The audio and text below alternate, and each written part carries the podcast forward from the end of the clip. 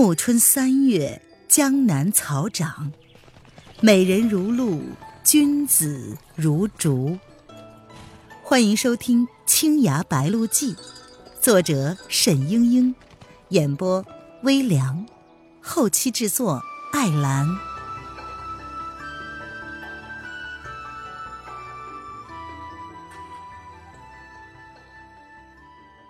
第六十三章。黎黎的消息。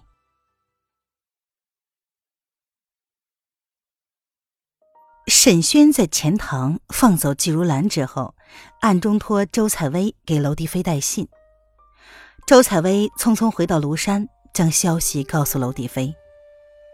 娄迪飞匆忙起身赶往钱塘，偏生与沈轩错身而过。娄迪飞索性追到了葫芦湾。经年不见。一对好友说不完的沧桑。沈轩提起荒岛上的旧事，娄迪飞说：“啊，那座荒岛是巫山宗关押叛徒的地方。当年家父被巫山老祖任风潮驱逐，我就跟着他在岛上生长到七八岁。家父觉得这样下去不行，就求了前来巡视的小师叔，将我带回陆地上，不拘哪一个武林名门，将我送去寄养。”呃，送去庐山，原来是你小师叔选定的。娄迪飞想了想，他说：“嗯，小师叔那时候十五六岁，初出茅庐的一个小娘子，江湖上谁也不认识，又万万不敢带我回巫山。他原想让我去投三罪宫，只是不凑巧，我们赶到长沙就听说令祖父刚刚去世了，他不敢叨扰三罪宫的丧事。”只好硬着头皮送我上了庐山。他说：“卢道长门下都是出家人，我住在道观之中，其实比住在别人家里还要自在一些。这些年，卢道长待我极好，只是和家父失去了联系，确乎是遗憾。”嗯，你如今打算去看望令尊吗？自然是打算去的。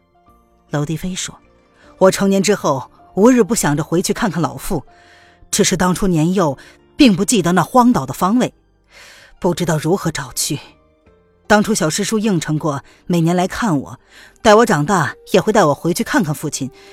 然而庐山一别，这些年他从未来过。我在江湖上多方打听，居然没有谁认得他。活生生的一个人，竟然完全失去了消息。天性啊！你竟然误打误撞去了那个岛，哎，你应该记得路径，可是要把海路给我画出来。那是自然，我坐了一艘路过的渔船回来，那家船老大识得风向，每年夏末初秋有一两次经过荒岛，我把地址告诉你，你就可以去寻了他，让他带你过去。去令尊说，按规律，你们小师叔也该再次上岛了。说不定连他你也能见得到。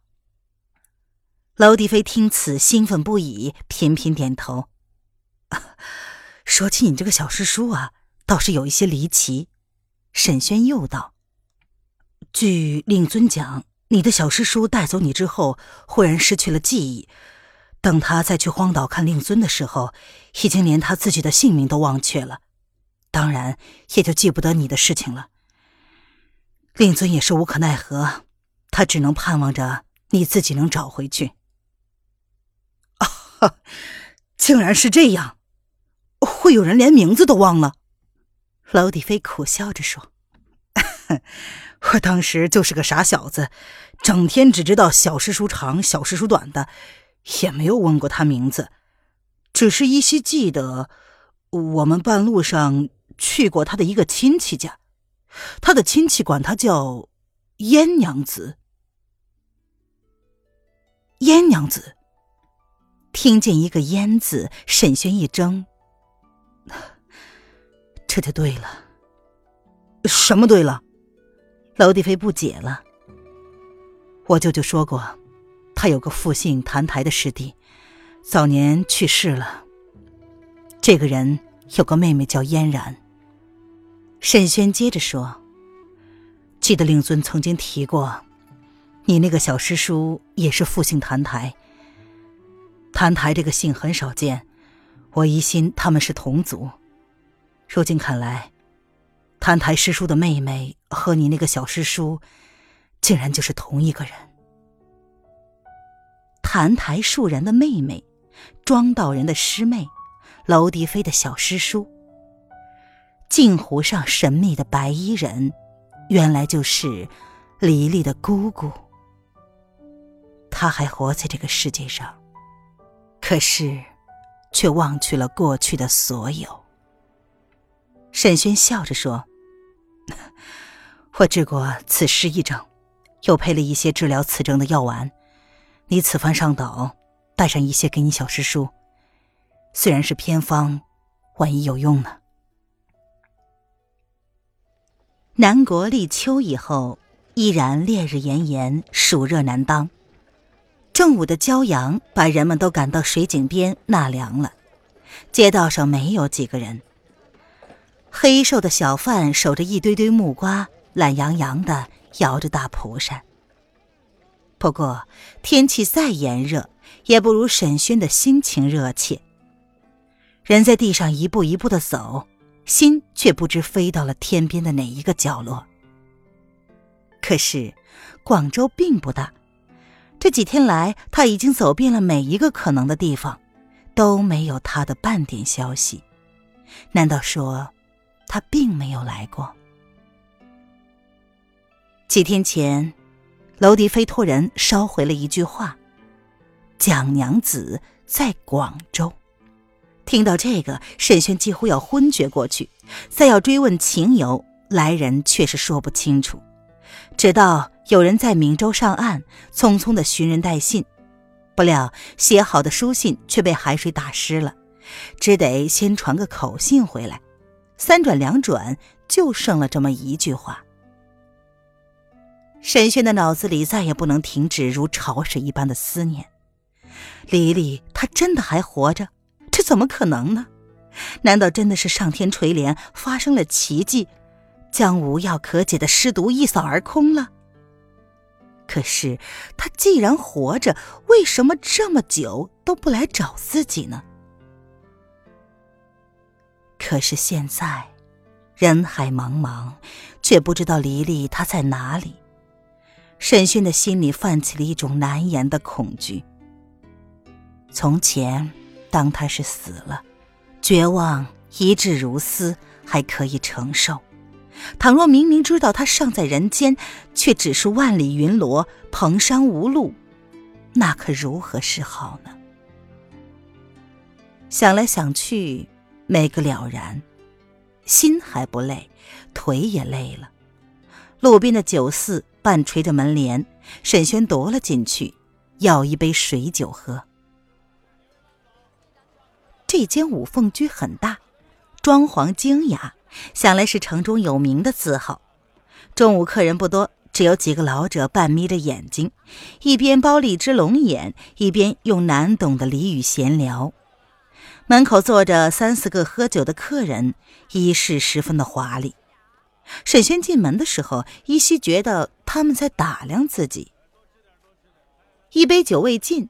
一个串座卖茶点的过来献殷勤，他打着古怪生硬的官话：“嘿 嘿，客官，你是外地人吧？尝尝我们岭南的荔枝，很不错的。岭南的荔枝是很不错，一个个圆如硕珠，鲜红欲滴。不过沈轩不想要，他摆了摆手。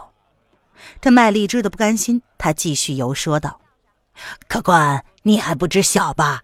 当年杨贵妃吃的荔枝，就是我们这里长的。一骑红尘妃子笑，无人知是荔枝来。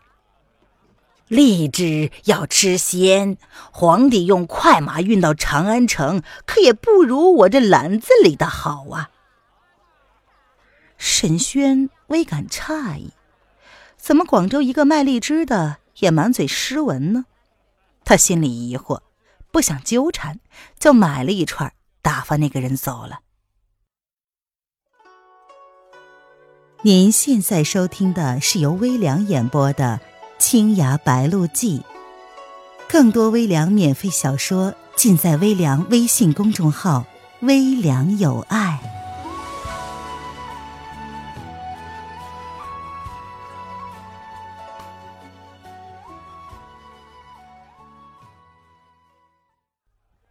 每年到了这个时候，满城的荔枝都没人要，哎，也是难为了这些小贩儿。为了卖几串出去，连唐诗都背上了。门口一个绿衣书生端着茶杯，摇头晃脑的踱了过来。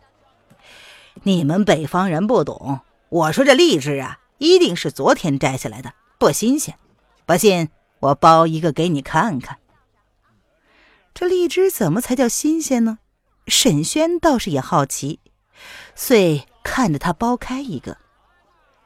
另一个黄衣人也过来凑热闹，却是道。哎，这么热的天吃什么荔枝啊？不怕上火吗？还是喝几杯好茶消消暑气啦。那个绿衣书生也不理他，自顾自的讲着他的荔枝。黄衣人摇着脑袋笑着，忽然迎面一口茶水向沈轩喷了过来。沈轩顿时觉得头昏脑胀，他喝道：“干什么？”接着又是一口茶水扑面喷来，沈轩觉得天旋地转，一掌劈出，怒道。何人下药？那两个人早已经避了开去。沈轩一掌未尽，人就晕倒了。也不知昏迷了多久，沈轩悠然醒转，只觉得兰麝幽香一缕缕的直沁人的骨髓。他睁开眼睛一看，自己竟然是躺在。鸳枕绣褥之间，雕龙描凤的紫檀床上悬着一层层袅如青烟的凤尾香罗。这房间布置的丽华无伦，简直比夜来夫人地下迷宫中的卧室还要了不得。珠帘半挂，银屏微掩，妆台上凌乱的摆着辟尘犀角、玉如意和一些奇奇怪怪的物事。宝镜折射着奇幻的光芒，博山炉中燃着沉水香，不觉地吐出醉魂酥骨的气息。沈轩翻身欲起，但是觉得四肢瘫软无力。他心想：自己和药打了一辈子交道，今天神思不定，居然阴沟里翻了船。他的内功已经很好了。寻常的毒药奈何不了，那茶水中的迷药怎么这么厉害呢？他躺着不动，做起吐纳功夫来。过了一阵儿，渐渐的血脉通畅，恢复如常。这时，房中进来两个宫中的女郎，沈轩闭目不动。其中一个女郎说：“哎呦，真是一个俊俏的小郎呀。”另一个道。还是不如前天来的那一个，可惜那一个自己把自己的脸给划破了。我看不见的，说不定各有各的味道。哎，你喜欢他吗？这种话也敢说？要是叫世忠知道了，这两个女郎走远了，沈轩只觉得猜不透这是什么古怪。一摸身上，发现一应物件都在，只是佩剑丢了。顿时心急起来。这洗凡剑对他有非同寻常的意义，丢了那可就麻烦了。沈轩翻身下床寻找宝剑，珠帘一响，一个珠围翠绕、面容姣好的年轻妇人盈盈的出来。她笑着说：“你这么快就醒了？”沈轩沉住气，他问道：“这是什么地方？” 是我的洞府啊！那妇人咯咯的笑道，罗衫簌簌作响，散发出了阵阵香气。沈轩没有听明白，什么洞府？这里不像是神仙的洞府吗？那个妇人笑得更是花枝乱颤。沈轩道：“你到底是谁？”我是洞府的主人，你还看不出来吗？这里既不是天上，也不是人间，你就别问是哪里了。我和你是前世的姻缘，你只要乖乖听话，将来享不尽的清福。说着说着，他就往沈轩的身上挨了过来，那香气越来越浓郁。沈轩心中一荡，忽然觉得这香气好生古怪，钻入鼻中，简直令人浑身酥软。呀！他心知不妙，赶紧跳了开来。那妇人嫣然一笑，然后说：“ 你不喜欢这种香，那么我换一种，保管让你舒服。”他拈起了一片香，远远的掷进了博山炉中。香片本是轻巧之物，居然平平的飞出，不偏不倚落到了香炉里。沈轩看他这个动作，心里吃了一惊。这妇人虽然看起来养尊处优，功夫却着实不俗。此刻他点燃的那片香，断然不是什么好东西。沈轩一急，步履轻滑，一把扣住了他的脉门。这一手是凌厉无比，却是跟楼迪飞学的。那妇人被他一招制住了，也是有些意外，却是毫不挣扎，仍是笑着道：“ 你这么着急呀？”沈轩这时忽然觉得身子似乎要飘了起来，手上软软的，使不上力气。那香才燃了一点儿，就已经这般的厉害。他是满头大汗，眼前那张千娇百媚的脸也变得朦胧起来。好在此时他心里尚有一线光明，他拼命地咬了咬舌头。忽然一道白光从袖中拉出，霹雳一样把香炉打翻在了地上。那是蒋灵前留下的雪白飞翎，沈轩一直收藏在身边。那些女子搜走了他的洗凡剑，却没有想到白翎也是兵刃。沈轩情急之下使将出来，倒是将那妇人吓了一跳，以为是什么妖术，一下子坐在了地上。香灰泼了一地，沈轩抓过来一把撒向那个妇人，拔腿就离开了这个屋子。他心里暗叫好险。倘若再迟一刻，他可就难免要做那妇人的俘虏了。不过，用香灰泼人也不算是正人君子的手段。院子里早已经满满的站了一圈的武士，每一个人的手里都拿着长矛，每一只长矛都指向了沈轩。沈轩迅速的盘算了一番，倘若凭轻功逃出去，想来是不难的。但他视若性命的宝剑不免落入了奸人之手，何况他不明不白被弄到这里来受人摆布，一走了之也是不甘心的。看来今晚是免不了一场恶战了。你还想跑吗？那个妇人已经从香灰之中爬了起来，在背后冷冷的道。沈轩笑着说：“哼，那试试看呢。”话音未落。那一排武士手中的长矛尽数被卷了过去，原来还是飞雪白绫。沈轩运上内力，把白绫兜出，却用白绫内藏的金钩把长矛一一的勾走。只是他动作极快，旁人只看见白光一晃而已。那妇人却是也毫不惊慌，他喝道：“没用的东西，全退下！”沈轩回身道：“哼。”夫人是想亲自赐招。他一身武艺所长的是剑术，然而今晚利剑不在掌，未免受了制约。这妇人看起来武技不弱，不能不防。不料妇人只是略略的侧了侧身，似乎朝暗里抛了个媚眼儿。只见他身后走出了一个黑森森的人影来，只讲了两个字：“我来。”此人一身黑袍，头巾遮住了脸面，但是枯槁的身形却是有点眼熟。沈轩来不及回忆他是谁，那个人的剑已经劈到了面前。沈轩手里只有蒋灵谦的飞雪白绫，他本来从未练过这种兵刃，但是刚才一击得手，心里便有了主意。他把内力运在了白绫之上，如同一柄丈长的软剑，刚柔相济，舒展自如。片刻之间，两个人已经交手斗了十招。黑衣人的剑法似乎也不怎么高明，只是一味的狠辣快捷，上手先把周遭的仪仗都罩在了他的剑光之内。但见神轩把五湖烟霞引的剑法揉入到白绫之中，纵横飞舞，矫若游龙，每招每式都是出人意外，妙到毫巅。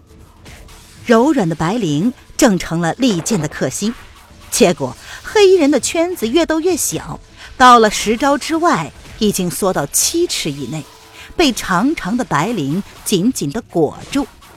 一柄长剑竟是被沈轩牵制的，只有招架之功。渐渐的，连招数也递不出去，剑气消藏，黯然无光。亲爱的听众朋友，本集播讲完毕，感谢您的收听。